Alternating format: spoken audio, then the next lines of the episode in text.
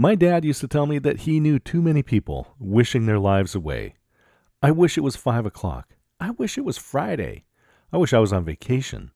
I wish I was retired. Is today not enough? This is a problem of culture. If you are a freelance professional, solo entrepreneur, or small business owner, you get to decide the culture of your business. Make it fun. Hey, D. Scott Smith here, motivational listener. Looking for a speaker for your online or on ground event? Reach out, contact me on Twitter at D underscore Scott or email scott at dscottsmith.com. Dan Cockerell, former vice president for Disney's Magic Kingdom, in his book, How's the Culture in Your Kingdom? concludes his book by saying, Relationships are the foundation of your organization's culture. How big is your organization? The D. Scott Smith Company is just me. However, I have a global network which I grow and nurture. Every client I'm working with came as a result of a referral from my network. Think about your sources for new clients. Let's get back to Dan and his conclusion about relationships. I mentioned my company is just me, so can I have an organizational culture? Networking is about relationships, and relationships define your culture. Motivational speaker Jim Rohn said that we are the average of the five people we spend the most time with. In a pre vaccine world, those people may be family or those we connect with online. Those relationships sustain or limit your chosen culture, and we do get to choose what our culture is like. I traveled with my family and we spent time in Southern California and visited Disney Shopping District, downtown Disney. The Disneyland theme park was closed, and I learned by observing what the Walt Disney Company is doing to get back to business and reopen the park.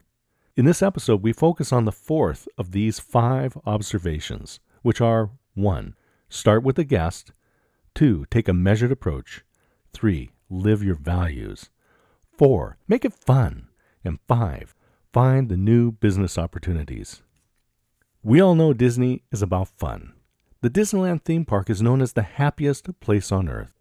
The response to the COVID 19 virus caused many non essential businesses to shut down, including the Disneyland Resort. In earlier episodes, I mentioned how Disney has been responding. Even though this novel coronavirus is serious, we find the opportunity to have fun. When we arrived at downtown Disney, the cast members, those are the employees, were prepared. There was plenty of room to maintain physical distancing and instruct guests about the safety measures being implemented, including the requirement to wear masks. If guests did not have masks, Disney supplied an individually packaged mask. The wrapper for that mask was decorated with Disney characters. Of course. Wearing a mask is not that much fun, but why not make it fun? We'll talk more about what the Disney company did to add fun in next week's episode. Face mask fashion is a thing. Many of the guests were already wearing masks that allowed them to express their own individual personality. We saw standard masks, homemade masks, and masks with company logos and branding. We saw masks that had the biker dude look and kids with cartoon characters protecting them. The cast members would comment on the guest masks and how much they liked them. This type of positive reinforcement goes a long way to encourage guests to keep their masks in place. Community is built on shared interests or hardship. The virus is something we all share with residents on this globe. We can find the opportunities to learn more about people and have fun with masks, just like Disney. I ask myself about the culture at D. Scott Smith Company. And remember, it's just me. I am intentional about the relationships in my life, my family, friends, partners, and business associates. The culture I'm intentional about building is optimistic, inventive, and inclusive. I've heard that Benjamin Franklin said it is better to be a pessimist and pleasantly surprised than an optimist and constantly disappointed. My optimism looks for opportunity, detours, not dead ends, and to learn from circumstances. I like to be surrounded with those who see the lockdown in online schools as a time to be enjoyed, filled with opportunity. Social media has the effect of distilling thought. During the pandemic, I've witnessed three distinct streams. One are those who are victims looking for someone to blame. The second is those who have binged on entertainment and ask if Disney Plus is worth the subscription. And third are those who have found new opportunities, collaborations, and business models. I've been having so much fun meeting new people, hearing fresh ideas, and strengthening my network these past few months. I've been reinforcing my culture with these relationships. I've created opportunities to connect. I have a free Facebook group, Business Networking Tips, which is focused on the education of business networking.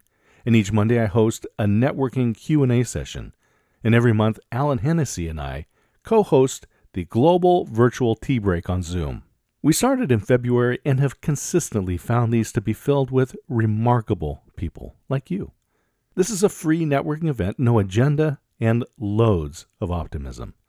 Register today. The links are in the show notes. Now, this pandemic and the response to the virus is with us until we have a vaccine distributed and the world population inoculated. We pray for speedy discovery. But don't wish your life away waiting. Decide this day what your culture will be. I choose optimism and to make it fun. Hey, this is D. Scott Smith, motivational listener. Have a fabulous day. Cheers.